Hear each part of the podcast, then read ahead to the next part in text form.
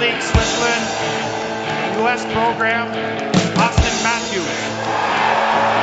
The penalty box, Nylander gets an extra shift. William Nylander shoots. He scores! Coach played a hunch, and the kid has his first National Hockey League goal. Saturday, September 24th, the Leafs podcast brought to you by TipoftheTower.com is back. Joining me, as always, is David Morassutti and Jake Middleton. Guys, there's lots to discuss here. We got training camp opening up in Halifax, um, Joffrey Lupul being banished to Robidas Island, updates on Frederik Andersen. I mean, there's there's lots to start about here. So, uh, Review Guys? the World Cup. review the World Cup. Yeah, okay. Sorry there, Jake. Sorry. So you're in a feisty mood this morning. This is good. No, I'm actually in a, in a, in a happy mood. I I look down uh, at the New York Times and and look at the front page of the sports section, and it's uh it's an Auston Matthews article. Really? It is, yeah. It says in World Cup, top NHL pick gets enthusiastic hello in his new home. The future Maple Leaf holds his own against older players. Holds his own. That's cute. Wow. I say he did a little more and holds his own. to be quite Yeah, yeah. That's why I said that's cute. You know what? Let's just open up with that then. Let's talk about it. Dave, we had a chance to go to the game on Thursday when they played Sweden. Um, naturally, I was late, but you know, still saw most of it. uh, what are your guys' thoughts on Auston Matthews as a whole and Team North America for that matter? Well, uh, being there, okay. The reason why I went, I mean, we were debating. You and I were kind of talking about it, and Jake kind of convinced me to go. I will give Jake that. Um, but I mean, just to have the chance to see Auston Matthews and Connor McDavid live, and only spend thirty dollars to do it, I think that was a pretty much a win. And just to see, yeah, and I couldn't believe it. It was so cheap.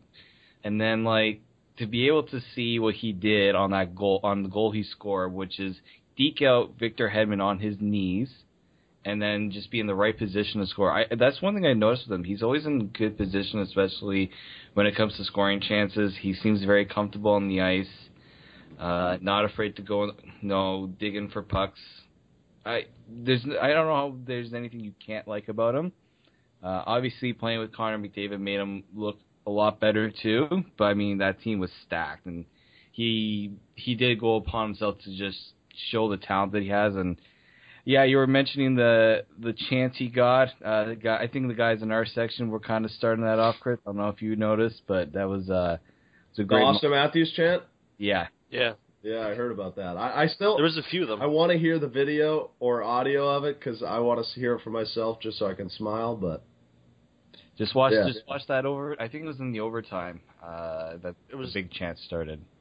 yeah, his first shift in overtime, they chanted it really loud. But there was about three different times where they chanted his name too. So I mean, I mean- but just the opportunity to watch that team would have been awesome. I mean, I'm very jealous. That's uh, that was a no brainer decision. If I had the opportunity to go watch it, I mean, the amount of talent on that team is ridiculous. They they made countries look silly. They made they made potential all stars, first team all NHL players look stupid. Yeah, they made Henrik Lundqvist look kind of average at times, to be honest. yeah. he, he- was a god. It could have been like freaking eight. Yeah, he was struggling in that game. You could tell like there was he was fighting off shots. His rebounds were not there, and Still Mm. stopped them though, but yeah. Yeah. and I think there's just that one second period against Russia. That's what cost them that tournament, which is disappointing. Oh, it was horrible. It was all because of Murray played so bad, and ironically he broke his hand. So Yeah, Yep. broke his hand. So it's like if you weren't, if there was like a problem, why were you in the game? Like it, it probably cost it cost the team the the chance to go and face Canada. I mean, going up against Canada would have been really tough, but oh my god, that would have been like the number one watched game in recent memory. oh yeah, the amount of talent in that would have been absurd. Not Yeah. like Russia's a pushover. They deserve to win. I mean, you beat a team, you should deserve to go on. But I mean, I didn't think Russia deserved to win that game. I thought North America was had them on their heels the whole game. Yeah. I mean, the thing I don't know if you guys got a chance to to watch it, but did you guys watch uh like Markov and Emelin? Oh my God, did they look horrible? Well, they the whole Russian defense looks bad. It so bad. the only I was watching. First of all, you, how many penalties did Markov get? Like three. well, yeah, because he tried. To, the only thing he could do was try to pi get players like pissed off. So he was doing Did that to MacKinnon. Did that to MacKinnon. and then he tried to do it to Matthews, and then friggin' everybody's like, hell no. Yeah. So, yeah, and Emelin was just trying to throw a, a hit anytime he got. Although he did absolutely level Jack Eichel, yeah, that was which yeah, made me laugh. that was a nice hit, but yeah, that Russian defense doesn't have much. uh They got walked around. They looked so bad. Well, here, does anybody beat Team Canada then? No. No, I don't. That team is just a well-oiled machine. Like I you- think the only team that would have had a chance is North America. You think Russia has no shot No. tonight? I think it's maybe 6 2. Damn. You watch the defense? They're Yeah, no, I mean, I'm not gonna, I'm not gonna disagree. It's tough to argue against it. and I think Bobrovsky's due to have a bad game. Yeah, he was very good too against North America. Was I mean, the amount of shots they had was insane. I think it was clo- it was over at least over forty. Each game too. Yeah, like it was no easy game like going up against North America. Nor should it be. I, I think I'm that not- pretty much just stamps down the idea that this team has to come back because it's so much fun. Well, you heard comments Yeah. from McDavid. He doesn't want to play for North America. Yeah, and he shouldn't. I mean, I'll, I'm writing currently going to write an article about it, but uh, one of the things that I believe personally is that if you do this again, nobody from the current team can come back. So you can only play one time. yeah, that, that makes that's sense. fair actually. Because, like, yeah, I mean, Canada wants McDavid, and frickin' you can't screw the U.S. again.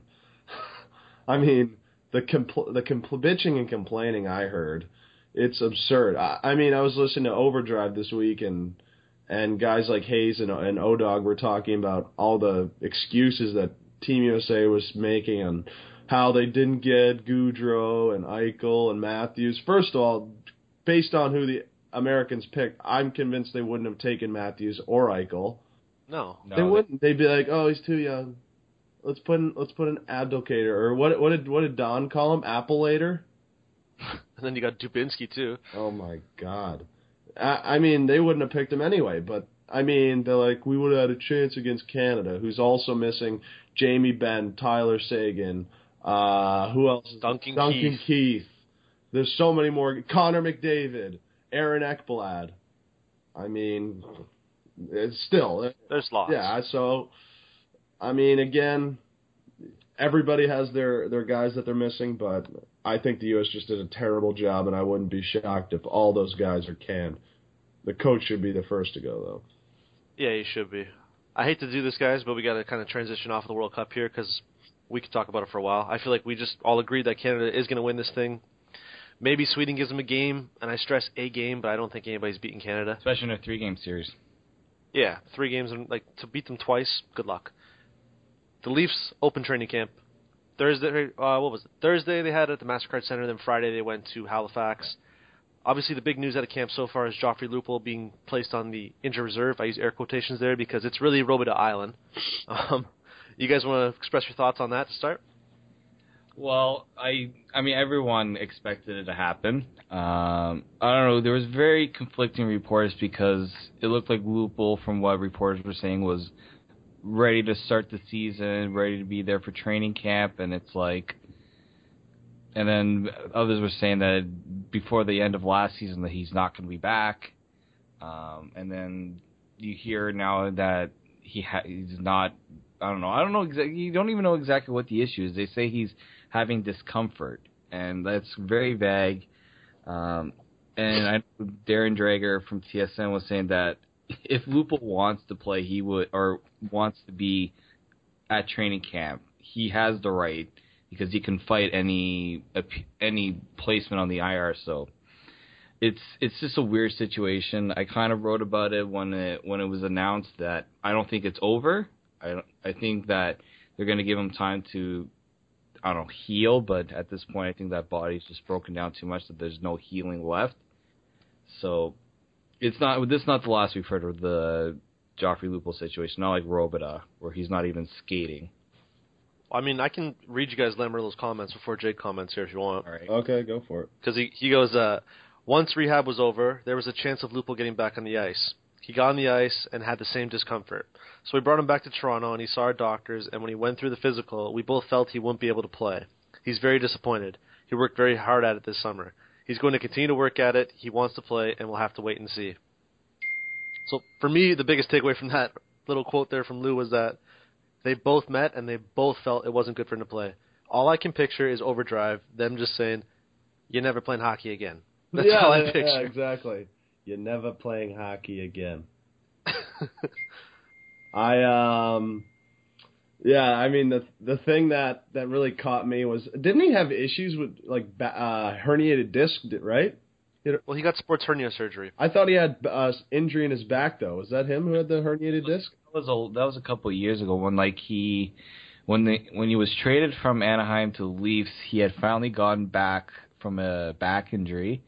But in the time he was with Toronto, he's had a broken arm, he had a knee injury, he had the pulled groin, uh, then he had a separated, sh- I think it was a separated shoulder, and then this. I mean, that's ridiculous. Didn't he break his hand too, or was that his arm that got broken Uh, by? Uh, I think it was the it was the arm that was broken by the enough slap shot. yeah, okay, it was his arm. Jesus, man, that's so bad.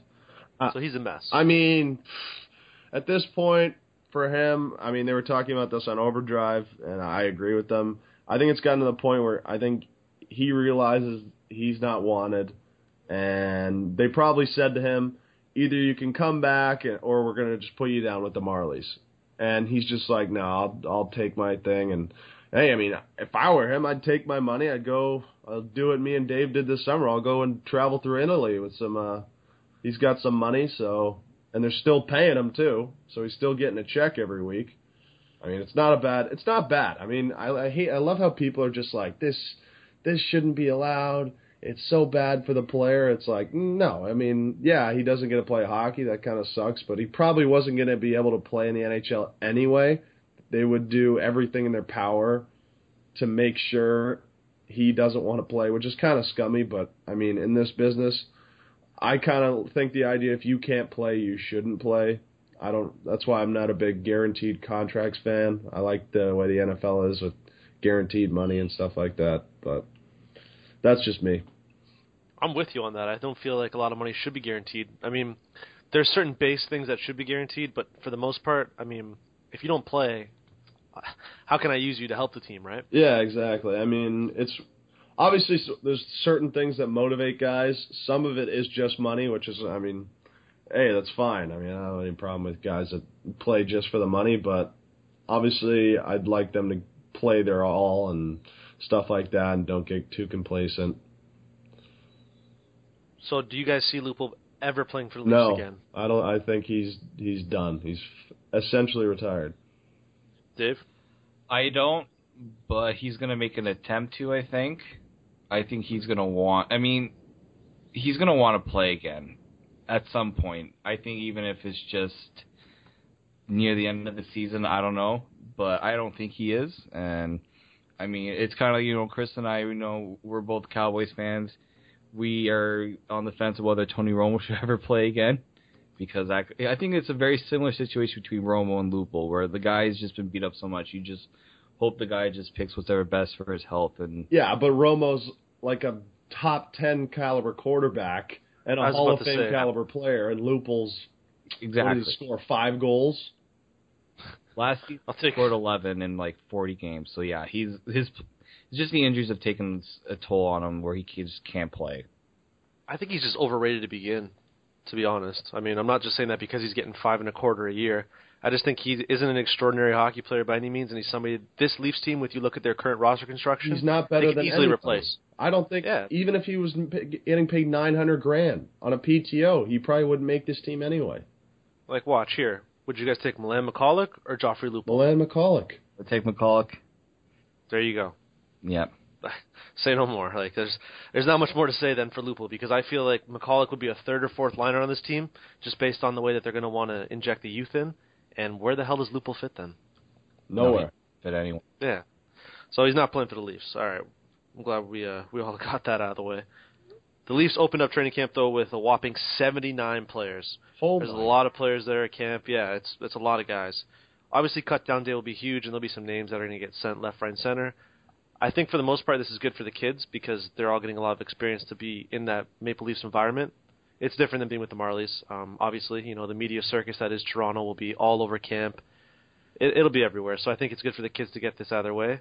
Um, what was the other news there? Frederik Andersen. Lamoriello provided an update on Frederik Andersen. He didn't address the media. They said he's still on the regular three to four week timeline before he can resume hockey activities. Um, he wasn't allowed to speak because of team rules, so that's kind of everything status quo there. Team rules. I mean- I mean, what? right? yeah. I mean, we already know what the injury is. We already know that he was going to be out a couple weeks. So I mean, he's gonna probably just. I don't know. You're just going to wait for him to get back. I mean, what else? Can Yeah. Say? Not, it's not like a, a suspicious injury that we didn't see what happened. We know what happened with him. We saw the collision. So it's gonna. I mean, do we want to hear from him anyways? I mean, he all he's just gonna say is, "I think it's feeling great, and we'll be back soon." That's all he's gonna say. He's not gonna really give us an inside scoop that the Leafs are not going to provide. Lamoriello literally summed it up in four sentences. He goes, "Until he's ready, we're not going to have any comment. He is progressing. He's had no setbacks. Hopefully, he'll be ready at the same time we originally thought. That's it." So, I mean, it's exactly what you guys just said. Yeah, and at this point, do you want to further risk any further injury on uh, your starting goaltender you've already committed a five-year contract with? No. So I'm just just wait for him to get back. I don't, yeah, they were talking about this yesterday. I don't think he plays a game in preseason. I wouldn't be surprised by that. Yeah, I don't think. He, I mean, is if he's, I don't even think. Yeah, he's probably gonna miss. I don't know. It, it- they didn't because of the season starting later. He could just be practicing and then get in. When's the first game? Isn't it like the fourth, October fourth or something? No, it's October, I believe, the twelfth. Wow, really? The regular season, yeah, regular season's the 12th. Oh. Is it is it later than usual? Yeah, No. it starts on a, Wednesday this year. I think they pushed it back because of the World Cup of hockey. Yeah. Okay, that makes sense. Also, is Matthews given a break?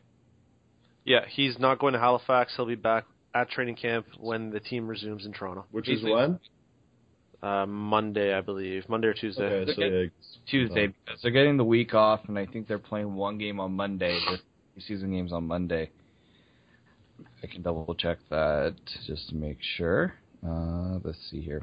Yeah, they're supposed to be having a one preseason game, which yeah, so it's going to be in Halifax on Monday.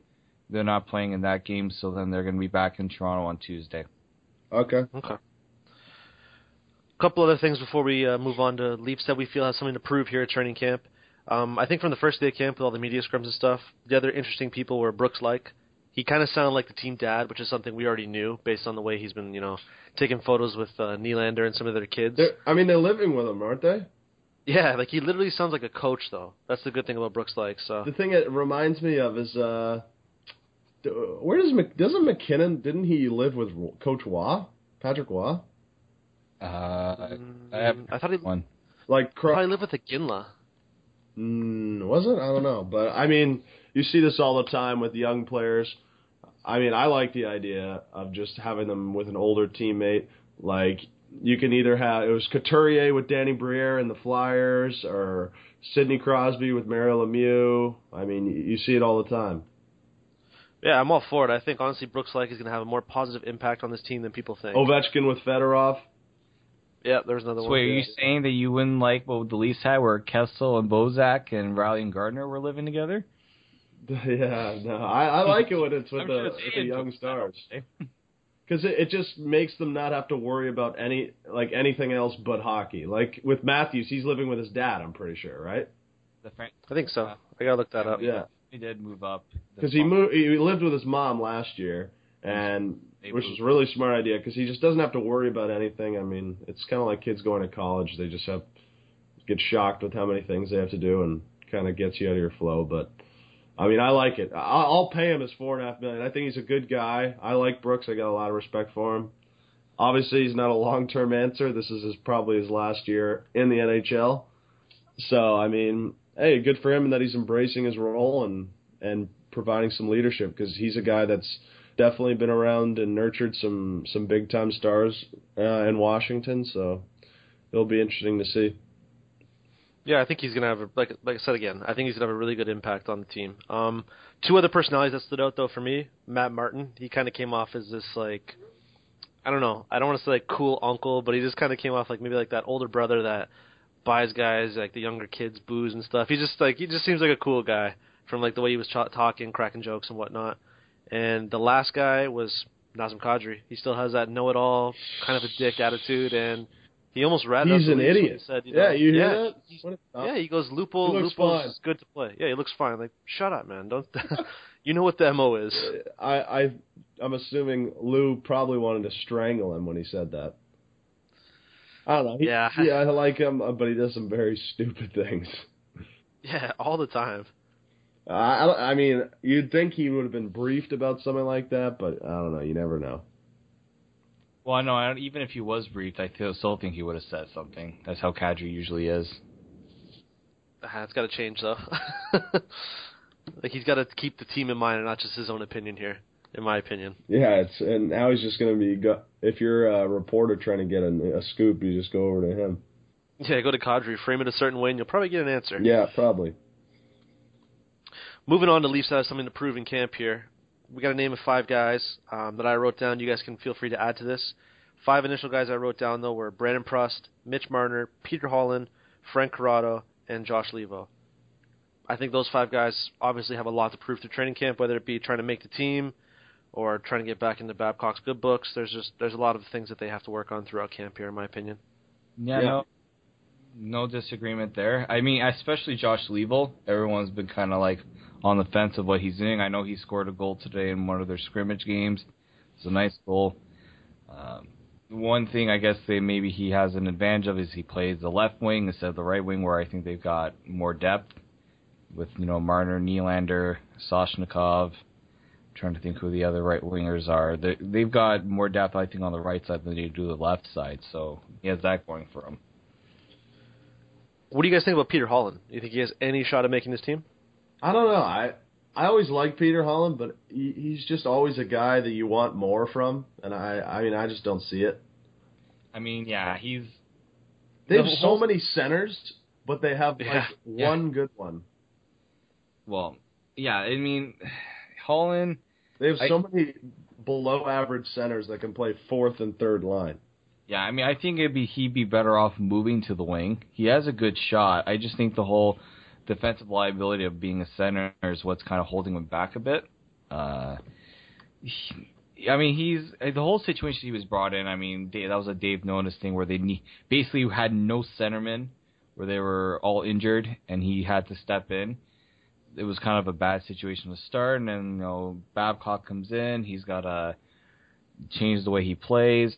So I, he's he's not a guy that's going to make a huge impact on the team. I mean, he's still young enough that maybe his game can improve, but I think at this point you either move him to the wing or he's just going to be moved around on on the fourth line as a centerman, switched out. That's probably what they're going to do. Well, here's the thing for me with Peter Holland is when you look at the Leafs down the middle, you got Bozak, Kadri, Auston Matthews. He's not beating any of those guys. No. No. I don't even know if he's going to beat Brooks Laich on the fourth line. Like I think Brooks Laich is a better fourth line center than Peter Holland. Then you shift over to some of the young kids that are coming up, like Zach Hyman, Connor Brown, Soshnikov. Does Peter Holland really have more appeal than any of those guys? I don't think so. No, because I've you've seen everything out of him. I mean, I don't. He's not getting better. I mean, he's not just a hidden thirty goal guy that you give him an opportunity, he'll get it. I mean, I think the max he can do is fifteen goals, maybe maybe ten assists, or like a, a guy that can get twenty five points is his his max, and and he's also defensive liability. He can't take face offs. I mean, he's not a real good centerman, so Yeah. So he's heading to the Ricoh. Either that or I would like to deal him because I think he can be an NHL player, but just just not for the Leafs. I, I'd agree with that. What do you guys think about Brandon Prust? Do you think he actually has a shot, or do you think this is just Mark Hunter, you know, kind of giving a chance to one of his old London Knight players here? Probably him just giving a chance to his old London Knight players. I mean, I just don't like the idea of giving a spot to Brandon Prust over a young player. Yeah. And you've already got Matt Martin, who's bringing the same thing as Brandon Prust and is But he's a better, better, and can a- skate. Than Brett. Yeah, like Brandon Prust. This is like his last shot, I think, of the NHL. Is if he can't crack an NHL lineup this year, I think it's it's pretty much the swan song for him. Uh, I think it's also to give kind of a injection of, as you were saying, competition. He's gonna he's gonna do whatever he can to make a good impression, but I just think you can't beat out some of these younger players that the Leafs have. Someone is definitely gonna sh- you know outshine them. Uh, so maybe another team that needs what Prus has will sign him, or the Marlies will take him. I don't know. He has really bad a- uh, ankles too. He's had a lot of injuries to his ankles. I think I think it's pretty much uh, donezo for him. But I mean, considering the personality he has, I have no problem seeing him in a. I have no issues with seeing hi- him in a broadcasting role or on radio because he's he's a pretty funny guy and he's very open and able to talk to people. Either that or he can go play in the AHL with with Biz Nasty and guys like that. I think it's important for the Leafs to have players like this too, though, because they're trying to change a culture and they're trying to groom these young kids to become professionals. And for people that think, you know, well, you're just going to learn that when you become into the NHL, like it's, it's not as easy as it sounds. No, I mean, So I think having guys like Brooks Laich and Prust and whatnot is really going to help these kids learn how to, you know, win and be professionals. Yeah, exactly. That's why I like the idea of them living with these older guys. These guys who are they're pros pros. I mean, they do everything the right way and they come to work. They got that lunch they got that lunch pail uh bring your yeah, bring your lunch pail to work with your hard hat and get to work. And I mean, works out for them. They've had some pretty good careers, so if if if any of the guys have careers like Brooks Laich, I would be very happy. He's a very underrated player and he had a very good career. I think he played almost uh, 1,200 games. Yeah, he's played a lot, man. He- he's been pretty durable too. Something you take out of a first round pick every day of the week. Thousand Of course. I got four other players here for you guys, and I feel like they're kind of paired together. The first is a pair of right-handed shot defensemen, Frank Corrado and Connor Carrick. I think Connor Carrick is a lock to make the team, but I don't know what do you do with Frank Corrado then. Thoughts? Uh, he's probably gonna be the guy who's either the seventh, eighth defenseman, or like happened with Vancouver, he's gonna be put on waivers, and you're hoping he clears. Uh, I don't know. I, I didn't. I didn't. The whole situation with him again last year, he was brought in late, and he was sat in the sat in the press box for a while. So it was kind of an unfair situation for him. I understand, but if he was really good, he would have been playing a lot more last year. Just let him go. This is annoying. It's it's nobody it's nobody's fault. Uh, he's not that good. I mean, we watched him play. What do you have? Like four or five points. I, I like Carrick better than him. I would put him. Same. I'd send him down to the AHL, and just, if he gets picked up, so be it. I mean, it's not a big deal. Up in the first place, just a headache. Actually, That's Pardon me? The only thing you gained with him was a headache with the media. Yeah, I mean, it's not like they gave up anything anyway, and I mean, they wanted to prove who was better, and Carrick obviously uh, in the in the Calder Cup playoffs was phenomenal. So, I mean, I think he deserves that, and he played really well with the Leafs. He had a couple goals. I liked I liked what I saw from him. and Babcock liked what he saw from Carrick too, so he should he should get more more of an expanded role if he's able to take that role. Yeah, exactly. Yeah, I'll buy all the Connor Carrick stock I can get. To be quite honest with you, I think this kid's going to be somebody that's a part of Leafs' future. But do you think Corrado or Carrick deserve a spot over Polak? That's been a question that's been coming up recently. Yeah. So what would you do with Polak then? I mean, who's the other who's the other right shot D? Marincin. Yeah. So Marincin, Polak, Carrick. And Corrado. That's it. Just send down Corrado. Yeah. Uh, Polak's playing. Like they signed him to make him play. Yeah, yeah, yeah. I'm just saying, like that's the one argument people are making right now is that both those guys deserve a spot ahead of Polak. Uh, no. I mean, I think- people people hate on Polak. I mean, I don't know why. The guy got a couple second round picks. I love the guy. So Uh, Leaf for life in that regard. now. exactly. He's in the he's in the same lore as Daniel Winnik, who got us Connor Carrick. So Yeah, and Brooks Laich. Yeah, so we'll take that. Final two guys I got for you here. These two players, they're two forwards. Both are very highly touted in the Leaf system. One more than the other. Mitch Marner and Connor Brown. Now, Jake thinks that I hate Mitch Marner, which is not true. But uh, there's a lot of hype around Connor Brown right now, and that fans believe he should get a chance to play out his full rookie season with the, the Leafs, something that hasn't happened yet, and people think should have happened by now. Do you think either one of these guys or both players makes the team? Um, I mean, I love Connor Brown. I mean, he was incredible last year. I think he actually played so well that they actually had to send him down because the Leafs were playing too well. I mean, the game he showed a lot. He's a good skater. He's got a good eye for the net. He's a good playmaker. It makes no sense why he should be sent down with the Leafs uh, to the Marlies because he played so well. Yeah. I mean that I'm buying all his stock. I think he should be on the roster. Honestly, I think he should be on the roster over Marner at this at this point right now. I agree. Dave, your thoughts on it though? Yeah, Connor Brown. I mean, I I've been watching him since he joined the Marlies. I mean, I've been watching him since he actually had that breakout year in Erie.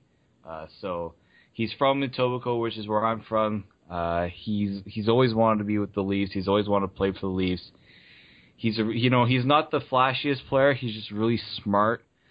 Um, I think the one game he did, uh, there was one game against Anaheim where he you know he tied the game late where the Leafs were down and it was a very exciting game. Like he he's a he's a guy that you can plug in the lineup. He could be a top six. He'll play a top nine, and he'll give you something. Uh, he could he could bat, he could make the decision really hard on the Leafs for certain players on the right side, as we were talking about. There's a lot of right-handed shot forwards, so he's he's definitely a guy I'm interested in watching in camp. Uh, he was there's very three. There's three young guys that are right shots. Him, Soshnikov, Marner, Nylander, Hyman. Yeah, so and Connor Brown. Yeah, so like they have a lot of right-handed shot players. Uh, him and Nylander were really close to making the team last year. Like Babcock wanted them with the Leafs, and they Connor said, Brown. Yeah, Connor Brown and Nylander. And then he broke his ankle, didn't he? He broke his ankle yep. with the Marlies blocking a shot.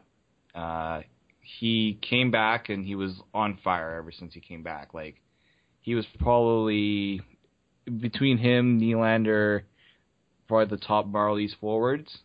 So he's proved it at the AHL level. I think now the NHL is where he needs to be. He's actually added some weight too, so he's not that small kid when he was drafted that people weren't expecting to have any chance at the NHL, and now he's he, he's it's a good story for him. He's been proving everyone wrong since his junior days. And Mitch Marner, I think what I think happens with Mitch Marner, something we've all talked about off the air. I think he plays the first nine games of the Leafs, goes to the World Juniors, takes his time coming back, and then he plays the final half of the season, and maybe not even half, maybe the final what 15, 20 games, depending on where the Leafs are in the standings. Yeah, then they're just going to give him every opportunity to play. Uh, I don't just how how much room they're going to have on the roster for him if they're not going to be using him every day. That's just going to be something that Lou and Babcock are going to have to figure out. Um, there's no rush for Mitch Marner. I mean, he's got a lot of time. He's still young. I don't see the sense of rushing him. Let him play at the World Juniors. Just give him whatever time you need for him to develop. He's not Matthews what we saw from him because you did see him struggle last year at training camp. So just give him an opportunity to to prove that he's ready, and they'll they'll give him the opportunity. I don't think the number you watch is nine. I think it's forty. Personally, that's for me. That's what I said, at least in in my article that's coming out soon. Um, I I just think that for him, like they showed with Nylander, they don't care about the nine games thing. They know these kids are going to be stars, so there's no. The thing you want to see is that he doesn't get a year towards free agency if he doesn't have to. I mean, that's I think one of the main reasons uh, Nylander wasn't called up earlier because they didn't want him to to burn that that year uh, towards free agency. But they have no no problem burning the entry level because it's not like they're a Stanley Cup winning team where they got to save money. I mean, next couple years they got nothing but money, and they're going to have to sign these guys if they become legit. So for me, I think he plays maybe the first month.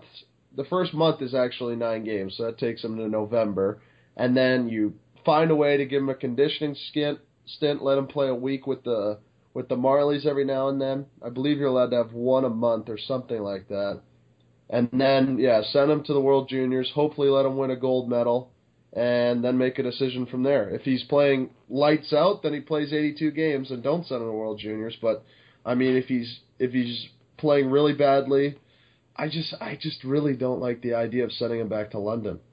No, me neither. I don't think they'll do anything for his development.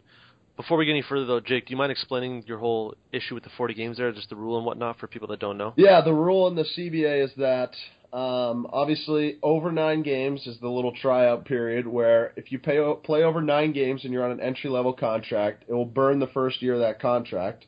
So then you go into the second year. But if you play under over 40 games, so if you play 41 games in a season, it not only burns a year on your off your entry level contract, but it burns a year and makes you uh, one year closer to being eligible for unrestricted free agency, which is a big thing. Cause, so for so for Connor McDavid, he is eligible because he played over 40 games, so he is one year closer to free agency. which is something that every team in the NHL is counting down for. yeah. something else we could talk about here just to finish off was the rookie tournament. It took place last weekend in London. Um, both myself and Dave, we went to go watch and take in the games. A lot of prospects that stood out. Obviously, the Leafs they went 3-0. I think that was a foregone conclusion before the tournament started. They went to overtime twice, but the thing with them is that that roster was absolutely loaded with talent. Uh, no other team there could even match it. Players that stood out to you guys, Dave, Jake, anybody in particular aside from Mitch Marner? I mean, we could talk about Mitch Marner again if you guys want, but I feel like everything's kind of been said about him there. Yeah, I mean, my guy that that uh, I love is is Martin Dzierkals.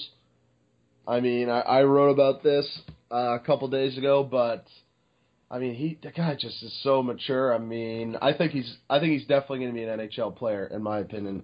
He reminds me a lot of of of like a a Soshnikov or a, uh, or a Kulemin for a Leafs comparable, or maybe a guy like a like a Michael Frolik or or something like that. A guy that can play some offense, but it where he's making his money is is shutting down guys and being pesky and and playing third line. He's a good skater, and I mean he's got some offensive ability. And I don't think it's a coincidence. The year he, he gets picked by Rui and Noranda, they go to the Memorial Cup.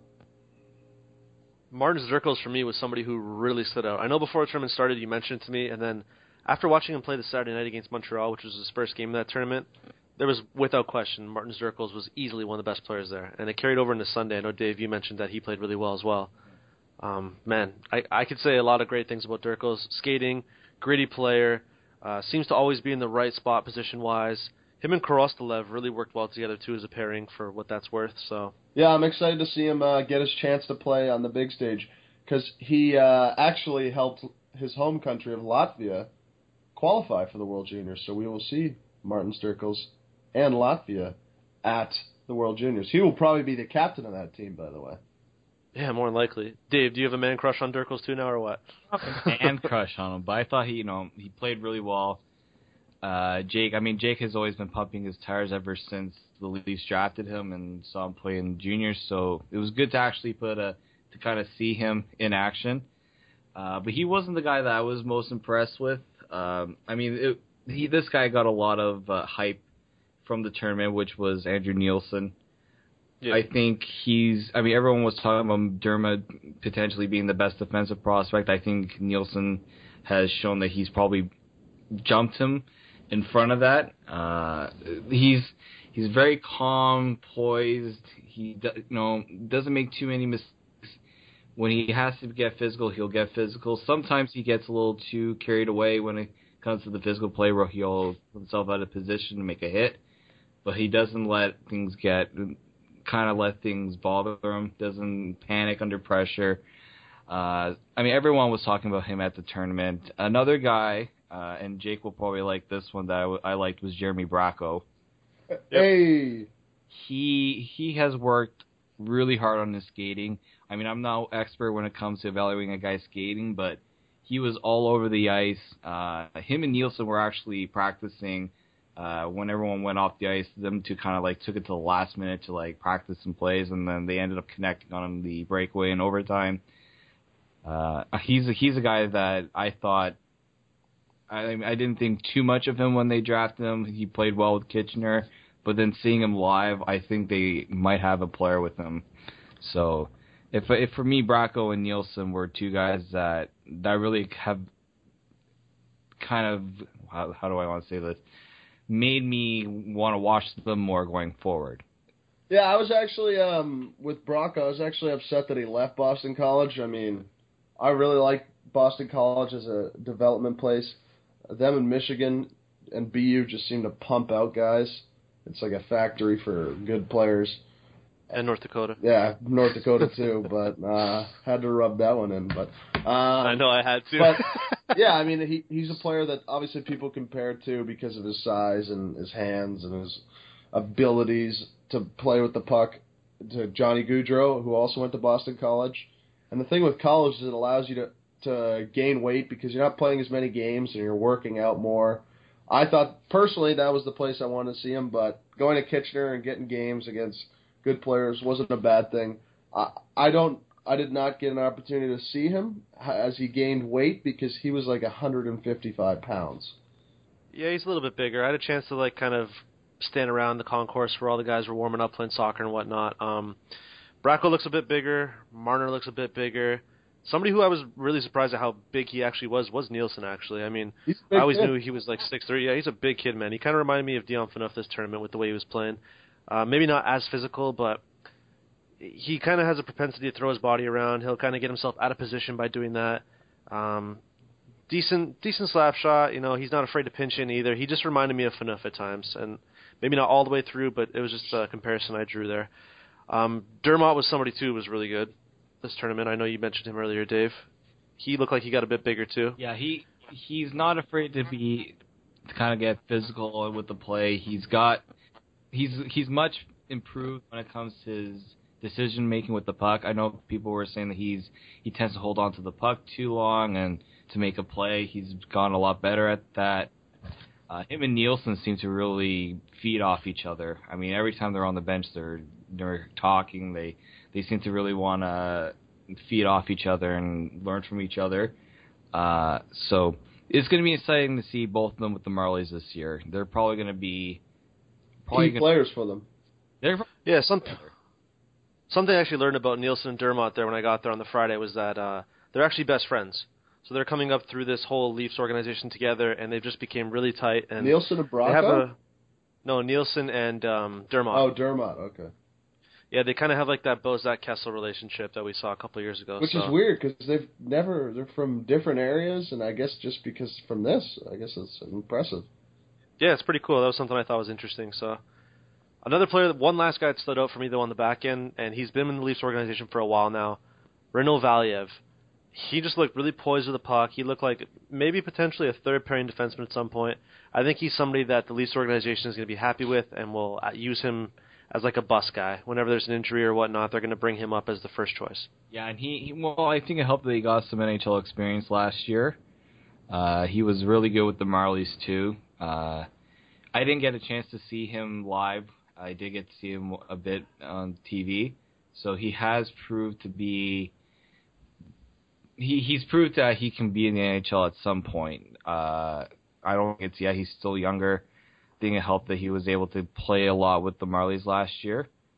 Uh, another guy that I was really impressed with was uh, actually he's not a high level prospect, but Mason Marchment.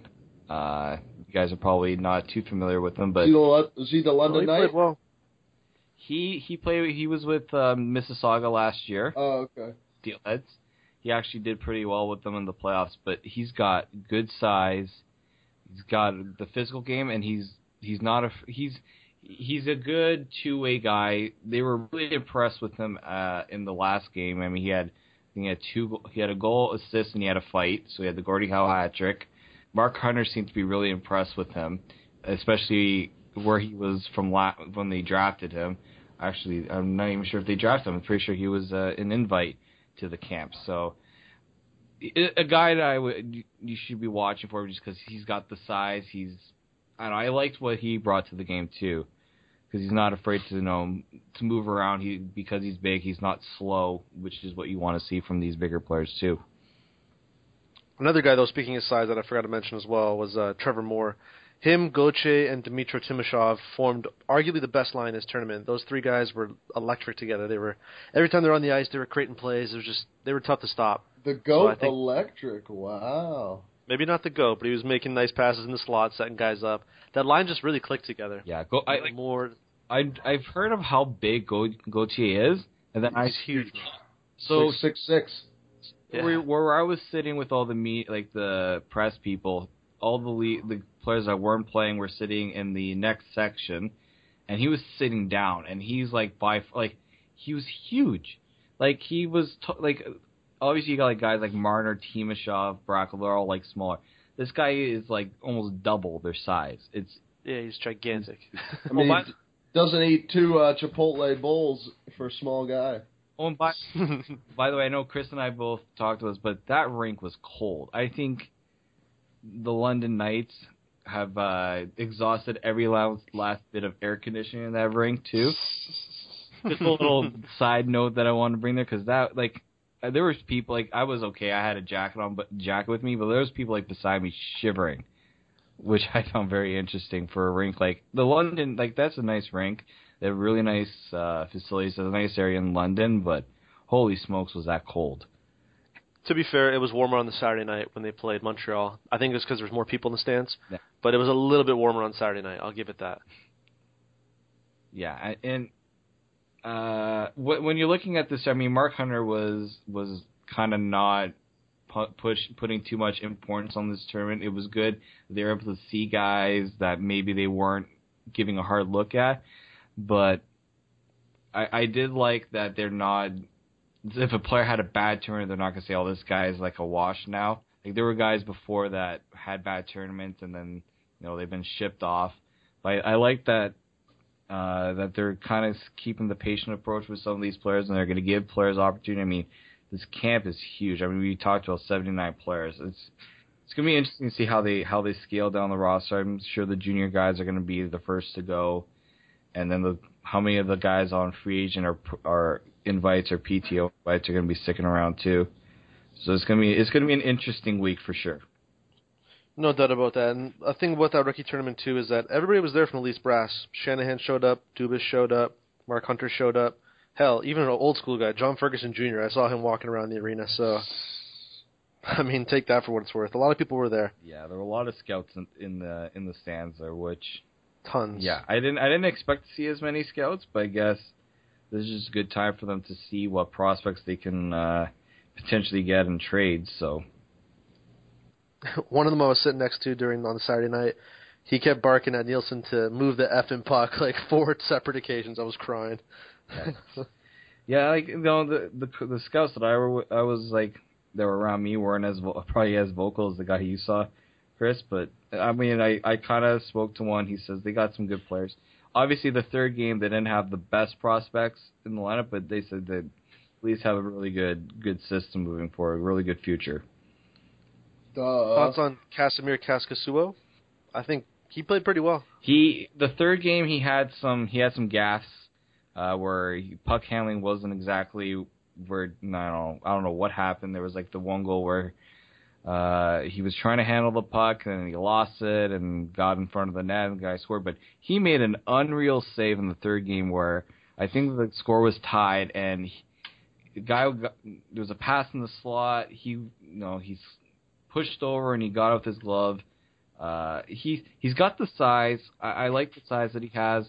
I think he still has some some ways to go in terms of getting some experience and and working on his game a little bit. But I think I think they have something with him possibly.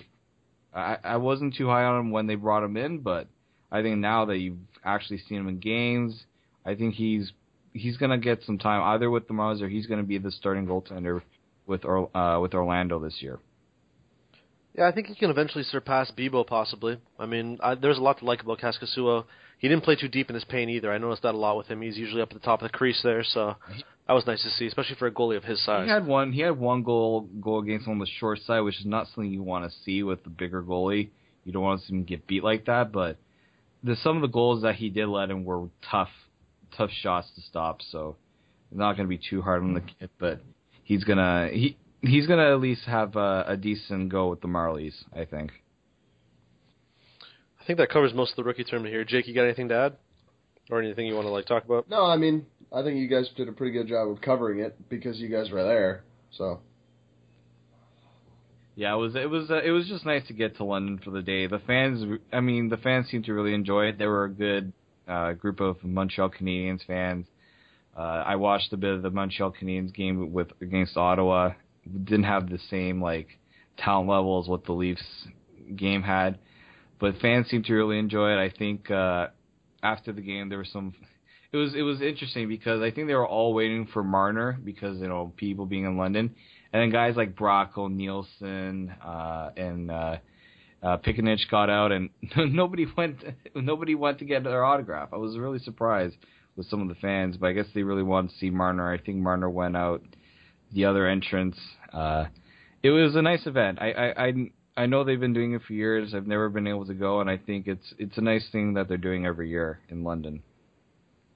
I agree. It's funny because the one player that stood out to me too, just based off size alone, was uh, Logan Brown off Ottawa. That dude's like six seven off skates, man. He's humongous. Yeah, Too that bad game, he can't skate. Right. that, that game got really chippy too between Ottawa and Montreal. There was, uh, I mean, the Leafs one too got really chippy. Like they're these young guys are not afraid to uh, to set the tone physically. That's for sure. Nope, not at all. Wasn't with that game like 10-7 or something? That last game, I think it was. six five? I think yeah, I think it was like six four, six five. It was. At one point it was three three, and then it just it just opened up. Like Ottawa took like a six four lead, and it was uh, it was an interesting game, but Oh, you're talking about the Ottawa Montreal game. Sorry. Oh no, I don't know the score of that one. I thought you meant the last uh, Leafs game there. oh, the last Leafs game was six, was uh, Six five. six five. The Leafs were down. They were down three nothing, and then they were up five three, and then Pittsburgh came back, tied it at five, and then they won it in the overtime. Yeah, off a really nice goal, by the way. Yeah, that Bra- like somebody had asked Bracco, was he go- was he thinking five hole the entire time, and he's like maybe. Don't give out my secret. He he does have a bit of. Uh, I mean, one thing I've noticed with these young players is they seem very guarded when they talk. I mean, obviously Toronto, there's just so many, so much media. It's just the attention's always there. It's tough for them. They seem a bit uncomfortable.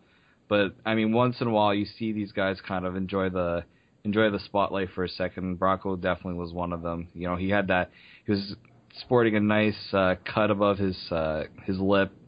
He got a nice stick to the face. I think it was on the on Saturday. on Saturday. So he it was the first time he's ever had had I think stitches done. So Yeah, he said his mom wasn't too thrilled about that. his mom, yeah, I saw him after the after the game. I think his mom had, was there.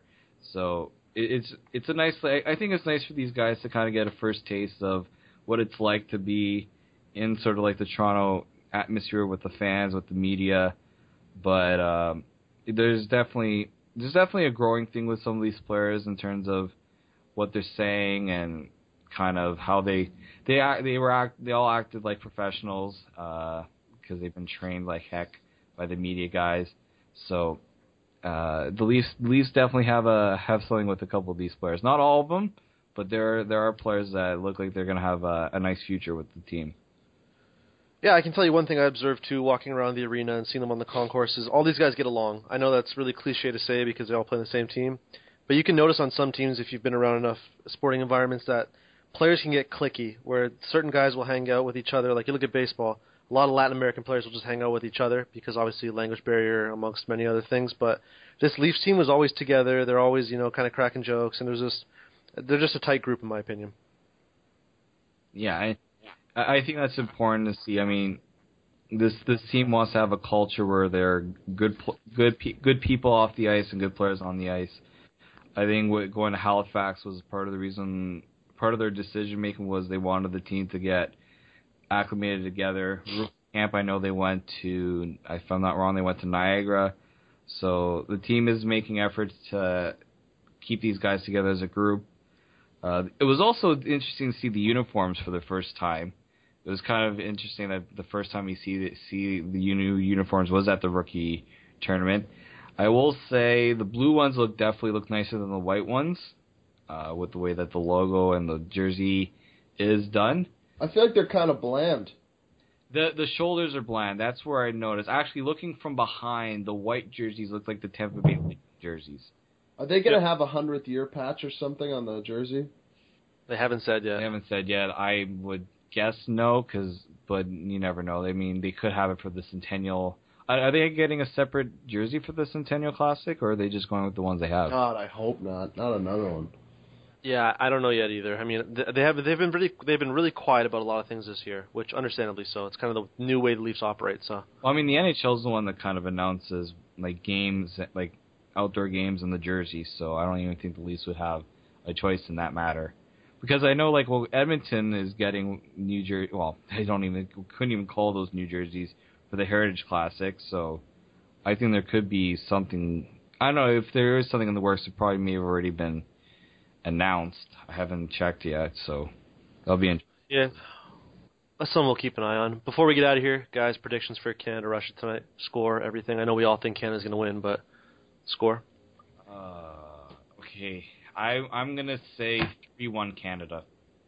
Wow, only three one, eh? Jake, you said what six two earlier? Six two. Yeah, I'll say five five three. Why you got to be that guy? That's what I was going to say. Five three. Yeah.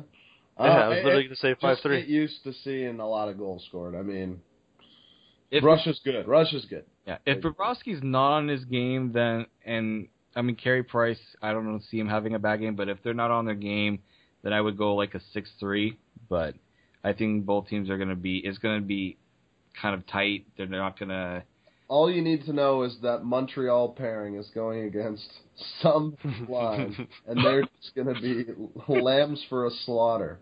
Do you think They- it's oh, sorry? Do you think it's going to be Crosby that's going to light it up tonight, or do you think it's going to be like how they how the other games have gone, where like a like Duchene's line goes off, or what do you think? What are your predictions on that? I don't. I think the power play lights it up tonight, and I think that Stamkos, Tavares, Getzlaf line is going to be ridiculous. By the way, how good has Tavares looked? Oh, beast, unreal. First of all, he is walking everybody.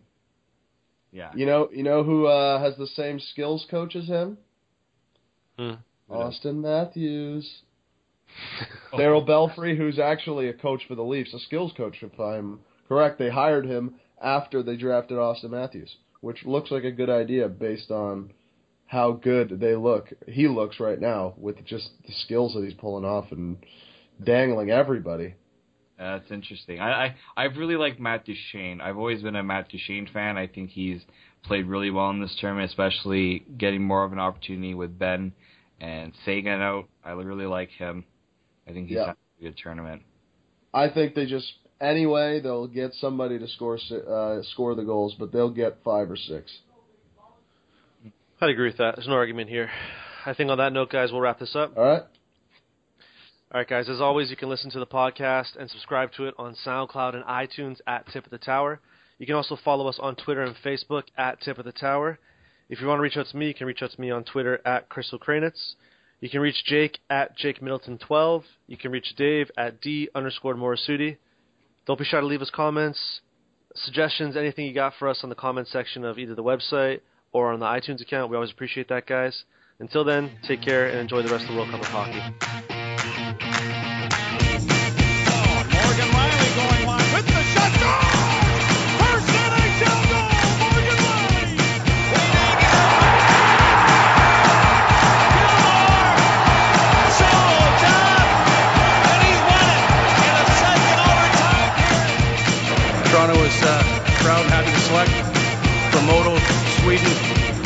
William Nylander. Tonight, Mitch Marner